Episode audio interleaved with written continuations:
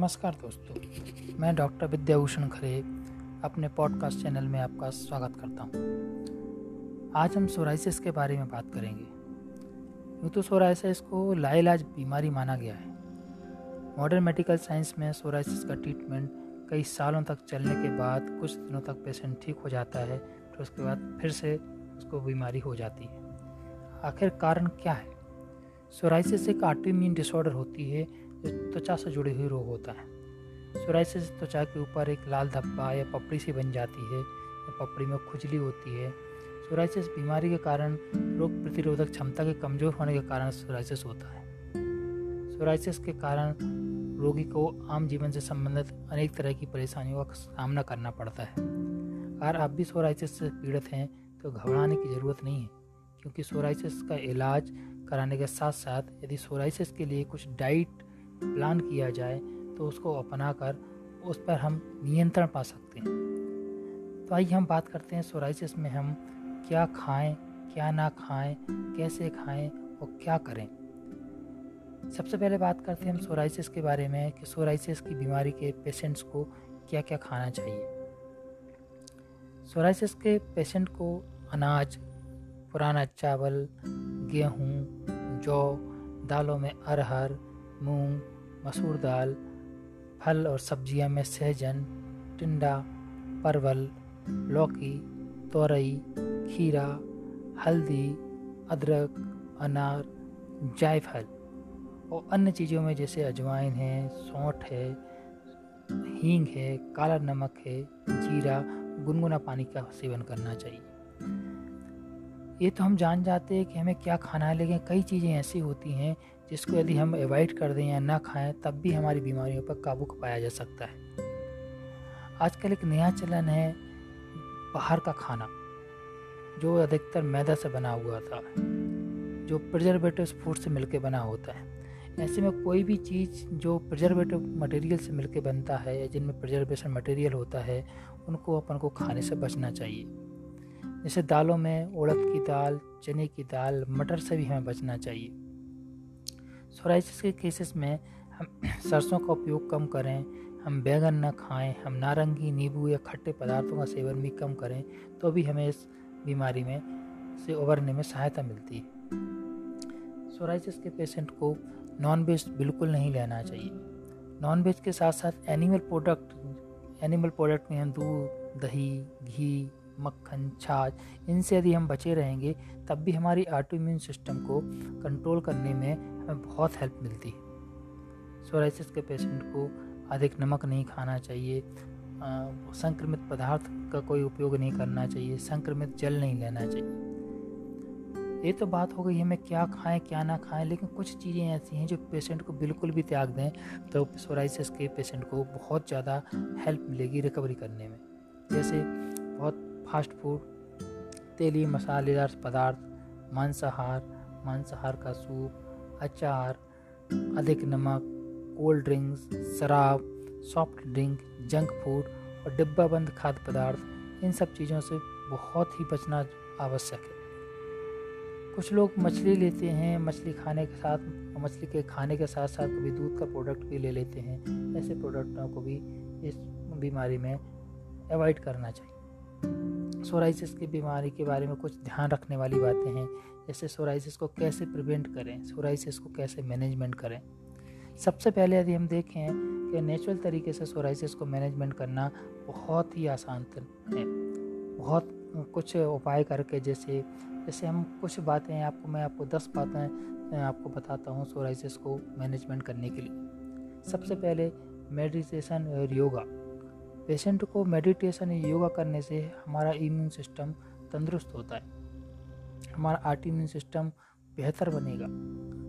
Art immune system जो बिगड़ गया है, उसको मैनेज करने के लिए ध्यान और योग दो बहुत ही अच्छी चीज़ें हैं। सोराइसिस के पेशेंट को एक बार में बहुत सारा खाना नहीं खाना है। तीन से चार बार में खाना खाएँ। हफ़्ते में एक बार व्रत रखें। लगभग अपने पेट को वन थर्ड, वन फोर्थ तक खाली छोड़ें। भोजन को बहुत अच्छी प्रकार से खाना चबा चबा कर खाएँ। खाना खाने के बाद तीन से पाँच मिनट तक टहलें। कोशिश करें कि कि सूर्योदय से पहले उठ जाएँ और सूर्योदय के पहले उठने के बाद तुरंत बिना कुल्ला किए पानी पिए। ऐसा करने से हमारी बॉडी के अंदर इम्यून सिस्टम बिल्डअप होता है। रोज़ दो बार दांतों को साफ़ करना चाहिए, भोजन खाना खाने का, भोजन करने के बाद थोड़ी देर टहलना चाहिए और सही समय पर सोना चाहिए। कम से कम आठ से नौ घंटे की नींद बहुत ज़्यादा आवश्यक है। सोराइसिस की बीमारी में अगर लाइफ स्टाइल में कुछ चेंजेस कर लिए जाएँ, तब भी हमें बहुत हेल्प मिलती है। जैसे अमूमन सब लोगों की आदत होती है, दोपहर को खाना खाएँ और सो जाते हैं। लेकिन दोपहर का सोना बहुत ज़्यादा नुकसानदायक होता है।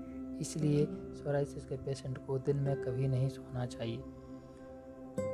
आजकल मोबाइल टीवी इंटरनेट हमारे जीवन का एक अंग बन गया है। हम खाना खाते समय भी मोबाइल यूज़ करते हैं टीवी यूज़ करते हैं इंटरटेनमेंट की दुनिया में अंदर घुसे रहते हैं उसके साथ साथ में खाना खाते हैं। तो कम से कम खाना खाते समय इन सब चीज़ों को अवॉइड करना चाहिए। सूरज की तेज़ रोशनी से बचें कभी भी अपने नेचर कॉल लाइक जैसे पेशाब आना है लैट्रिन का आना है, इनको कभी भी रोकना नहीं चाहिए। कुछ और चीज़ें हैं, योगा, प्राणायाम के बारे में हम डिस्कस करें तो हमें सोराइसिस के पेशेंट में जैसे योग, प्राणायाम, ध्यान, जैसे भस्तिका कपालभाति, नाड़ी शोधन, अनुलोम विलोम, भ्रामरी, उज्जाई, इन सभी चीज़ों को अपनी जीवन शैली में शामिल करें। कम से कम आधा घंटे योग, प्राणायाम करने से ये सभी क्रियाएँ करने से हमारा इम्यून सिस्टम बहुत अच्छा होता है और हम इस बीमारी से निजात पाने में बहुत हेल्प करते हैं।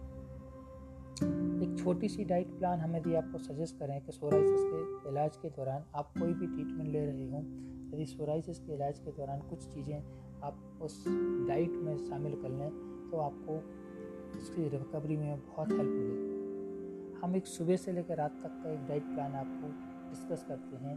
यदि उसको फॉलो किया जाए तो बहुत हद तक हम सोराइसिस पर काबू पाया जा सकता है। जैसे सबसे पहले सुबह सोराइसिस के उपचार के लिए सुबह उठते ही बिना कुल्ला किए खाली पेट एक से दो गिलास गुनगुना पानी पीना चाहिए।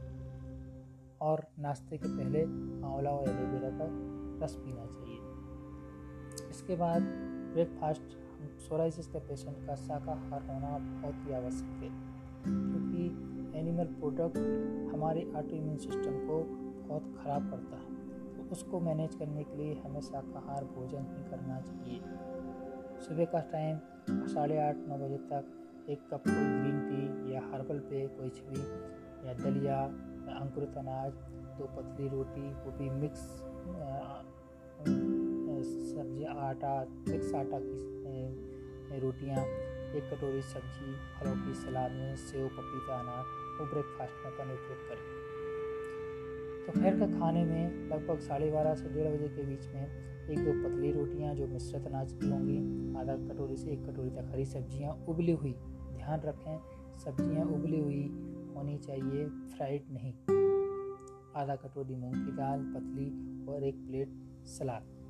अच्छा एक बात और, सलाद को भोजन के साथ ना खाएँ। सलाद को खाना खाने के पहले फिनिश करें तो वो अपने शरीर के लिए बहुत हेल्पफुल होता है। शाम को लोगों को चाय पीने की आदत होती है। चार पाँच बजे हम जो चाय पीते हैं तो उस चाय की जगह हम एक कोई सब्ज़ी का सूप या फिर नारियल पानी या फिर हर्बल टी लें तो ज़्यादा बेहतर है। रात को खाना जितना ही जल्दी हो जाए, कहते हैं सूर्य, सूर्यास्त के पहले यदि भोजन हो जाए तो भोजन को पचने में बहुत हेल्प मिलती है। तो कोशिश करें यदि सूर्यास्त के पहले भोजन ना हो पाए तो बिफोर एट पी एम आठ बजे के पहले हर हालत में खाना हो जाना चाहिए। उस खाने में एक से दो पतली रोटियाँ, मिश्रित अनाज की एक कटोरी हरी सब्ज़ी, रेशेदार सब्ज़ी होनी चाहिए, एक कटोरी दाल, मूंग की पतली। ऐसा करने से हमारी बॉडी का सिस्टम हमारी बॉडी का डिटॉक्सिफिकेशन सिस्टम बिल्डअप हो जाता है बॉडी के टॉक्सिन रिलीज़ होने लगते हैं और हमारा इम्यून सिस्टम बढ़ने लगता है। इम्यून सिस्टम की एक सौ सोराइसिस का इलाज है। हमारा इम्यून सिस्टम यदि बहुत अच्छा रहेगा तो हम सोराइसिस से निजात पा सकते हैं। आशा है आप लोगों को यदि इस बीमारी से ग्रसित हैं तो ये जानकारी बहुत हेल्पफुल लगी। मैं डॉक्टर विद्याभूषण खरे आप सभी लोगों का बहुत बहुत स्वागत करता हूँ और कोशिश करता हूँ कि जब जब आपको कोई बीमारी इससे निजात पाने की ज़रूरत हो तो मैं आपके लिए उपलब्ध रहूँ।